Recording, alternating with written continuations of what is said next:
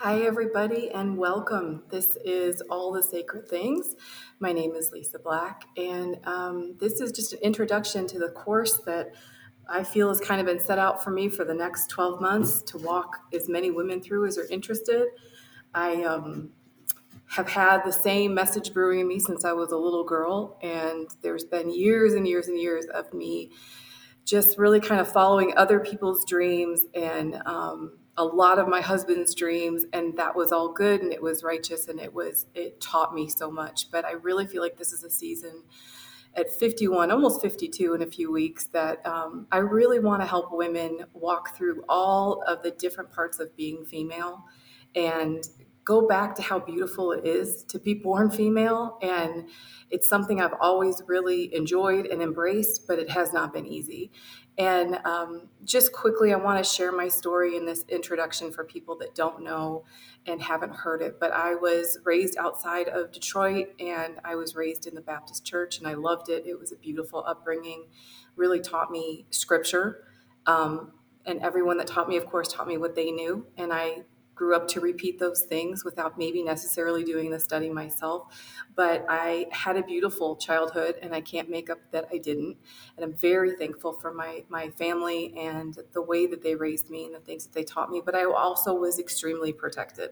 I lived in the suburbs. Um, I was surrounded by brick houses.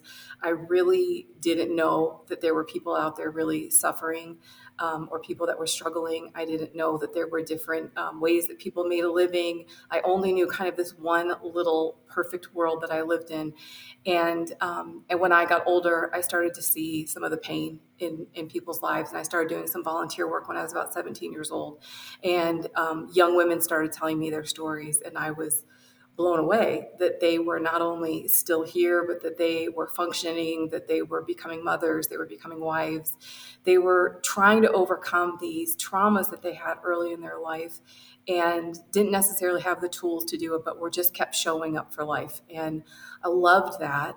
And I kind of tucked that away in my heart. And I remember kind of praying and saying, you know, I wish I had a story because I didn't at 17 I didn't have a much of a story. There was some different things that happened with my older sister that were really traumatic, but that was still her story. It affected me, but it wasn't mine. And so when I was 19 years old, I went on a blind date on my 19th birthday with a wonderful young man who was everything I could have ever dreamed of. If I was dreaming that way at the time, I wasn't. And um, he really pursued me with his whole heart. We got married about um, nine, ten months later and um, he uh, and I had two babies together a little girl named Alexis and a little girl named Emily. And about six years into our marriage, I noticed some changes in him, but they weren't major at all. There was uh, one day that he kind of snapped a little bit and kind of was short with his temper. That was unusual for him. Um, he was looking a little more tired than he had, but there was no big red flags. We were very much in that season of life where you're in your early 20s and you're just building. You're just you're just on this escalator that's just going up but there's no breaks you don't have time to stop and think about it.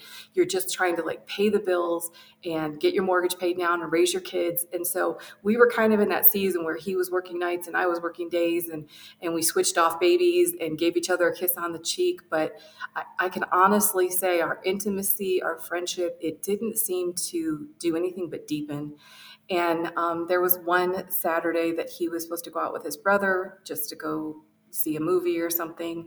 And I got a call hours later that he was he was really drunk and couldn't drive home. And so I went and picked him up. I'd never seen him ever intoxicated before in our marriage because he had a very severe binging issue in college. And so it alcohol was just it was very black and white. He just didn't want it in our home. He didn't want to go to restaurants where they served it. His idea was just keep it completely out of your life. And it seemed to be working for him, so I never questioned it. So that particular night was was a wake-up call for both of us. And that next morning we spent a lot of time just um, hugging each other, crying together. I asked a lot of questions, and I remember he he said to me basically, "I vow to you that this will never happen again. I'll never let you see me in that condition. I'll never let the girls ever even be at risk of seeing me in that condition and this will never happen again it was a one-time thing and we ended our conversation of hours um, sitting outside by him asking me, Will you promise me that you'll never tell anyone about this? And it was easy for me to make that promise because loyalty is everything to me and integrity is everything to me. And so the vows that I had made to John um, five years prior to that on our wedding day, part of that to me was we protect each other, we have each other's back, and whatever happens between the two of us or in our home is nobody else's business looking back, of course, it probably would have been good to probably bring some wisdom or some older people into it or just let someone know we were going through. But honestly, at that time in our life, I couldn't think of anyone that we could have shared that moment with and what it what it did to our hearts and and, and the fear that came with it without complete judgment. We were very much in a religious system that was all based on performance. And there's a lot of pressure in that that you probably don't even know that you're going through when you're in it. It was kind of what I was used to, and um, I, I knew that everything had to look perfect, or people would believe that you weren't serving God, you didn't believe in God, you'd broken your vows, whatever. And so, in this moment of addiction, this moment of the past coming back, there was no safe place that I could think of that we could go without being the point of gossip. I couldn't think of anyone that would hold our, our secrets or our intimacy. And um, so I didn't tell anybody. I never told a soul what happened that day. And then life continued as normal. And um, it was November 24th, um, 1995. And we had hosted Thanksgiving dinner and just had his brother and his wife and his nephew and our kids and think the parents drifted through at some point. But um, that night we went to bed, and the next morning John was uh, getting up early to um, go work some overtime for the day after Thanksgiving. And I remember he kissed me on the head and said to Alexis, who was four at the time, "Make sure you take good care of mommy today." And um, he left, and he thought he'd be home at five o'clock, and he was just he was very uh, very organized very put together young man. He was always where he said he was going to be. He was very responsible. And um, five o'clock went came went six o'clock seven o'clock. By eight o'clock at night i was feeling a lot of um, fear and wondering where he was. No one was answering at the office where he worked. Um, it was before cell phones so i had no way to track him down called everyone I knew that he worked with or might be with him or might know something, and um, nobody knew anything. And um, I finally went down and laid on our bed about 11:30 at night, and just really cried out to God and said, "I don't know what's happening, but I need you to show up in this moment." And it was very quiet in the house. Um, I felt very alone in that moment, and um, I just lay there and prayed and cried for hours, and there was a lot of fear and a lot of wondering of what could be happening. Um, my mind went to a place that said, you know, there was a car accident. They just haven't found him yet, or they haven't figured out how to contact me. But I knew it wasn't good. And about two o'clock in the morning, I heard some noise in the front yard, and I looked out the front window, and there were there were red and blue flashing lights. And a young officer came to the door and asked me my name, which at the time was Lisa Hunt and gave me a piece of paper and said, "Do you have to call these people immediately?" And when I called, they informed me that John had um, passed away, which was a bizarre way to put it for a 30 year old man who was very healthy. I was 25 at the time, and the girls were two and four. And so you can imagine everything that came out of that um, being widowed young and having two little girls. Honestly, the most difficult part of losing John was the way that the the local kind of community church whatever that represented to us really I felt like turned on me and the girls instead of embracing us. And there was a lot of judgment with the fact that he had died in a bar um, that maybe I wasn't who I said I was, that I was covering for him, or how could I not know that he was struggling and all these different things. There was just a lot of accusation. And at that time in my life, I went into full defense mode. Um, I've got a, a lot of fight in me, and my fight there was protecting his name and defending him and and trying to bring some stability to the girls. So, not long after that, I picked up my two year old and four year old, and we moved across the country to Colorado Springs because I wanted to start a new life in a new house with a new community and not be constantly asked the same questions over and over again, not feel like I always had to defend what happened, not feel like I had to protect my girls from all the gossip and the things that were happening. It was the best move I could have ever made. God was absolutely in it. He showed up with so much grace and so much mercy. And I began to run in the mountains, and um, the sunshine in Colorado is unlike any place I've ever been. And it just literally was a place where God spoke to me in, in on the hiking trails and just began to just tell me who I was and the dreams he had for me and what he knew about my heart that nobody else knew. And it became a time of just really deep, beautiful healing. And I went back to volunteering again, which turned into a, a, um, a full time position as a crisis counselor. Loved the work I did. I worked lots and lots of hours. Um, I my girls were healthy. They were beginning to thrive again. We were healing. We were about four years into our, our journey of single mom and um, fatherless little girl, just trying to figure out the world. And a man came into my office where I worked. Men did not come in my office where I worked because it was primarily um, a women's clinic. And um, usually the only people that came in were like gang members, and they were very obvious that they were gang members. And I learned a lot about face tattoos. I learned a lot about like what was really happening in the city I lived in. And mm, I, my heart just grew for the people all the people the single moms the the dads that were really trying to do the right thing and were stuck in a system of poverty. And i began to speak in the, the elementary schools the middle schools and the high schools and sharing my story. And just always afterwards people would come up to tell me their story. And they would thank me for my vulnerability but i realized like everyone just really wants someone to hear their story and to listen. And anyway, this man came into my my office, and I had no, I didn't think of him as someone that I would date. I was not interested in dating. I was very focused on other things. I kind of saw men as a, a distraction, and um, I was afraid to let my guard down again. I was afraid to have fun. I was afraid to laugh. I was afraid to have a sex drive. I was afraid of all of that because I felt like that part of my life was over at 29 and that I just really needed to focus. And I am kind of a black and white person. It's been part of my journey to kind of learn how to even all that out and learn the balance.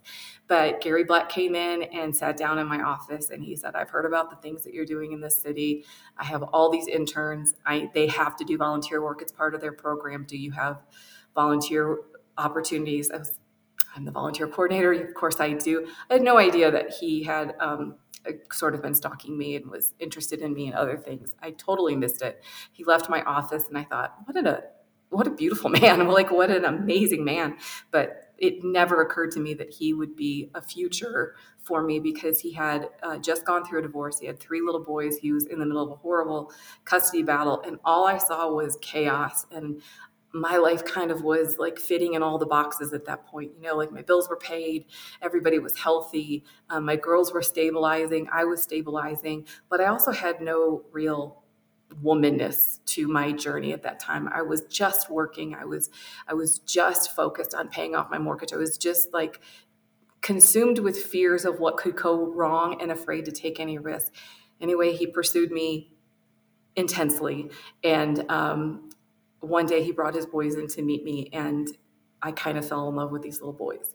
They were eight and six and two and a half, and they were just the most amazing little humans I'd ever met. And I just kind of fell so in love with them and watching them with their dad and seeing this man whose life was being torn apart on so many levels and he was being just tested in pretty much every way a man can be, but he was still so gentle with his children and with my children.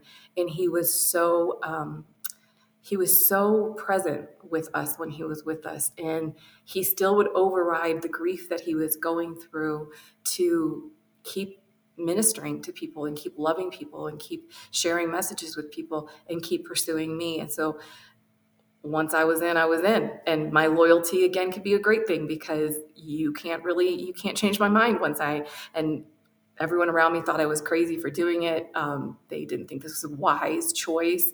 My dad sat me down and said, Do you realize that you are going to have five children under the age of eight? And I was like, Yeah, I am.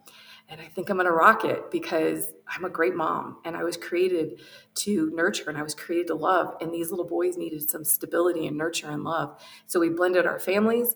And um, then this deep desire to have another baby came out in me, which was shocking to me at 30 years old.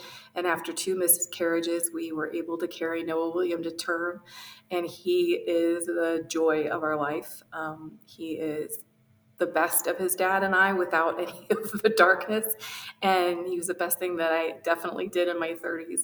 So we have this blended family, and we're still going through all this turmoil with the courts, but uh, we really were bonding on a deep level as as a family of seven and then eight. And then my husband said, "Hey, I feel like we're supposed to move to Africa." Um, and at that time, we had 16 to four, and um, I said, "Well, that's great. I'm all in." I can minister anywhere to anyone. I love this, but I'm not going to fight six children, four of who are, are currently teenagers. And so one by one, we all gave our yes and we all moved. We had no idea what it was going to be like. We had no idea what we were up against. We had no idea the kind of spiritual um, heaviness that sits on Africa and how it was going to affect us. We uh, we sat with babies that couldn't function their their bowels properly because they had been so abused. We um, sat with women that were feeding 90 children out of one pot that really didn't have enough money to take care of herself and had no biological tie to any of these children yet took care of all of them um, I just kept meeting women that I was so inspired by, and it, and I kept watching their lives and all that they gave away, and how they didn't complain, and how they just kept going and they kept showing up. And I noticed that women have this amazing strength that having a partner and having a man to share your life with is brilliant like anyone that will carry that load with you it's such a good thing and i'm so thankful for it. But i've noticed that women in situations where men die where men walk out where they just won't show up they uh, whatever the situation is i've noticed women will take whatever their responsibility is and they will take on whatever they're left with and they'll carry it. And so africa was amazing and and extremely challenging. They wouldn't renew our visas um, all these details are in my book. And so we ended up coming back to america quickly.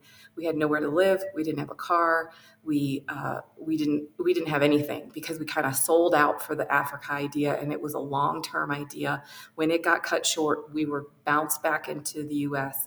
Um, and our family wasn't uh, prepared for the, the extreme cultural shifts and all the trauma that our, our kids had gone through when they were small losing a parent divorce um, custody battle the whole everything that they'd been through kind of bubbled up to the surface. It was like a, a band aid got ripped off or the scab got ripped off. And we started uh, resenting each other and going into our separate spaces in the house. And um, our kids were living in this very affluent area, but we were really, really broke. It was 2008 and nothing was working.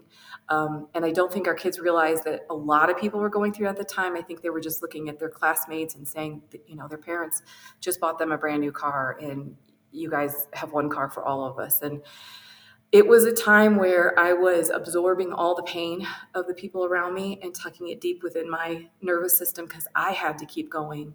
And I think that God does put that fight or flight in us to get us through moments like when I'm on the hiking trail, if I do hear the growl of a bear, God put extra fight or flight in me so that I can decide at that moment, am I gonna am I gonna find the adrenaline to fight this, or am I gonna run away? I will run away. And um, our bodies cannot maintain that for years on end, and that's kind of the journey that I started at that time with really severe illnesses that took me out for days at a time. No one could find the answer to. Um, at the time, I didn't know anyone that had the story since I've told my story, I've met hundreds of women that are currently still really struggling, and, and doctors don't have the answers. Um, it's a very lonely place to be. It, for me, it was extremely shameful because I was raised around really high energy, high productive people, and I am a, a high production person, not a high energy person. And to be kind of crawled into a ball in my bed for sometimes days at a time, in so much pain and so much fatigue that I couldn't move. I was just ashamed. So I lied about it all the time. Gary had to make excuses for me all the time about why we weren't going to certain events or why I wasn't there or why people hadn't heard back from me. And it really put him in a difficult position. I never really even thought about what that was doing to him, but I didn't want him to tell people I was sick. And in this, our, our kids really started lashing out in their own ways. There, there was depression that kind of came to the surface. There was um, anxiety that came to the surface. They were all struggling separately, differently, and in the same ways. And in that, our, our son, our middle son, um, Michael Ryan, um, really got into some dark things. Um, there was a lot of lying and a lot of manipulation and a lot of deception.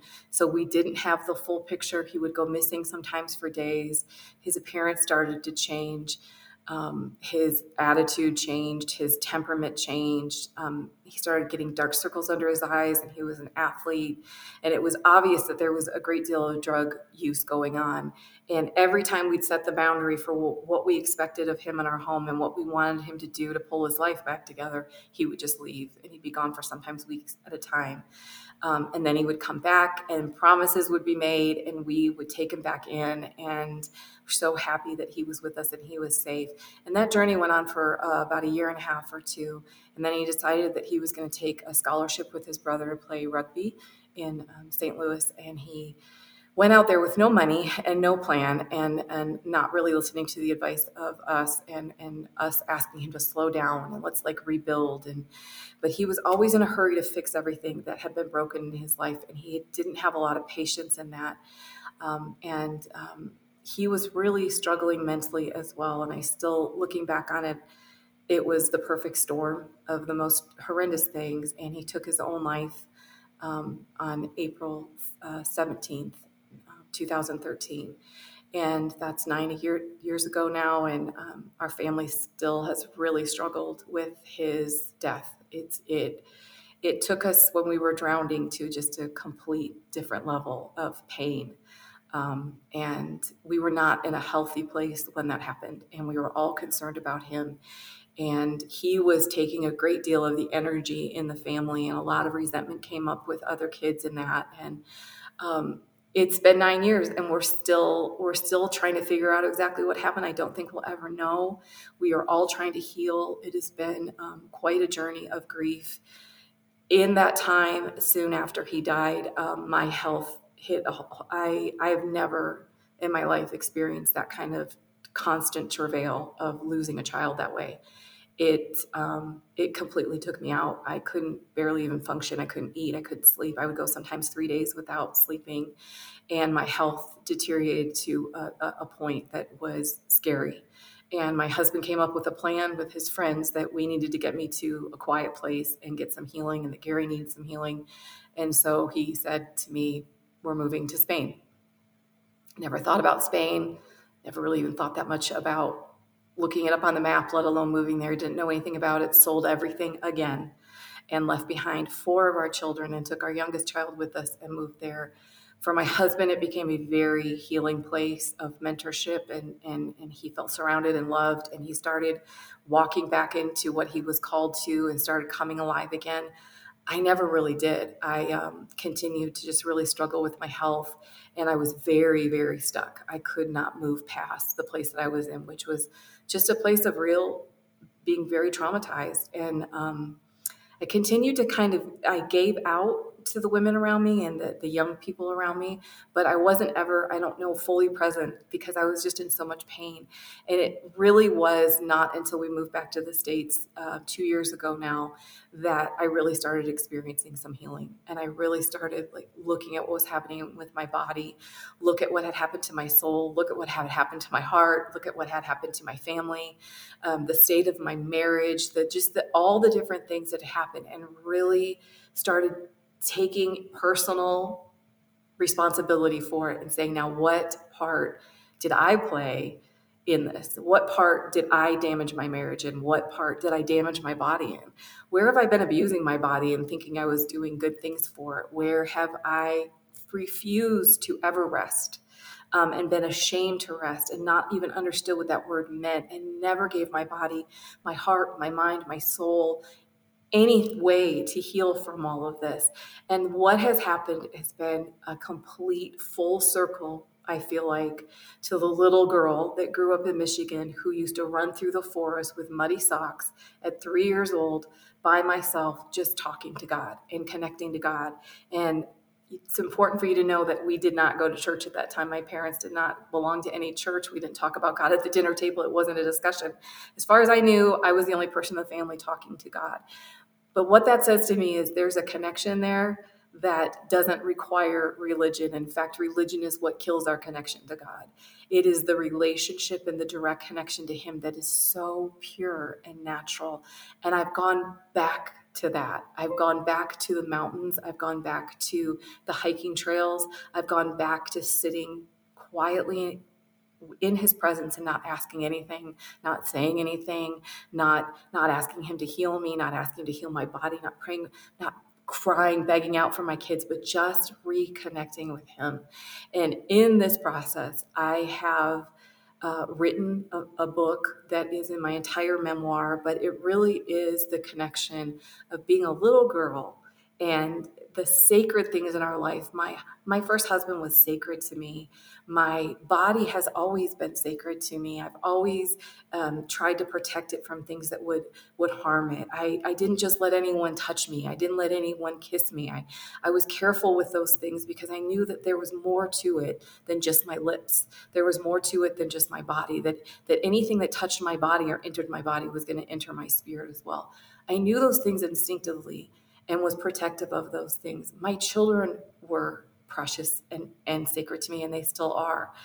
But in that, I've also had to acknowledge the the violation of sacred things in my life and every woman has had them and we're never going to be able to get away from them on the earth the question is what are we being asked to protect and what are we being asked to protect in other women and where should we be fighting for them and where has that violation hap- happened where the lord is saying now it's time to bring healing to this. And i can promise you your healing is going to come body soul spirit mind heart. It's all connected. You can't heal one and ignore the others. So welcome to the sacred things. This is an introduction to what i feel like the lord has shown me are the stages of a woman's life the different things that we go through it's not black and white. Thank God it's as different for every woman as it is um, for every little girl. And we see the world differently. We have a different kind of relationship with God. It's unique, it's sacred.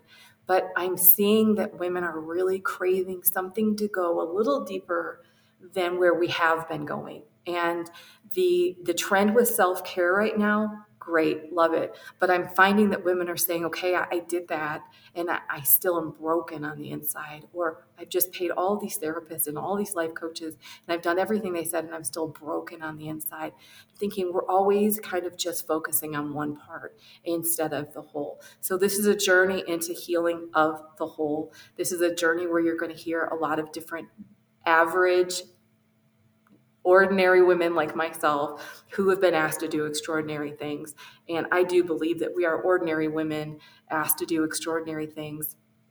And I don't think it's inner strength that we find that from. I really feel like it's our connection to God and our understanding of who Jesus is, not to who Jesus was, who Jesus is, and the way that he specifically ministered to women in his mortal body and the risk that he was taking there and the lesson that we can take out of how much he values women. So, this is just a time of celebrating our femininity. It is going to be amazing. I'm excited about it. Doing um, just just meeting with women once a month um, here in this space and also doing everything online so women can tap in at any time they want. You can join whenever you want. You can move on with your life. You can say it's not for me. You can send it to someone else. I don't care. I have to do what God's asked me to do, and so I'm going to do it. So if you want to join on this journey, you are very welcome.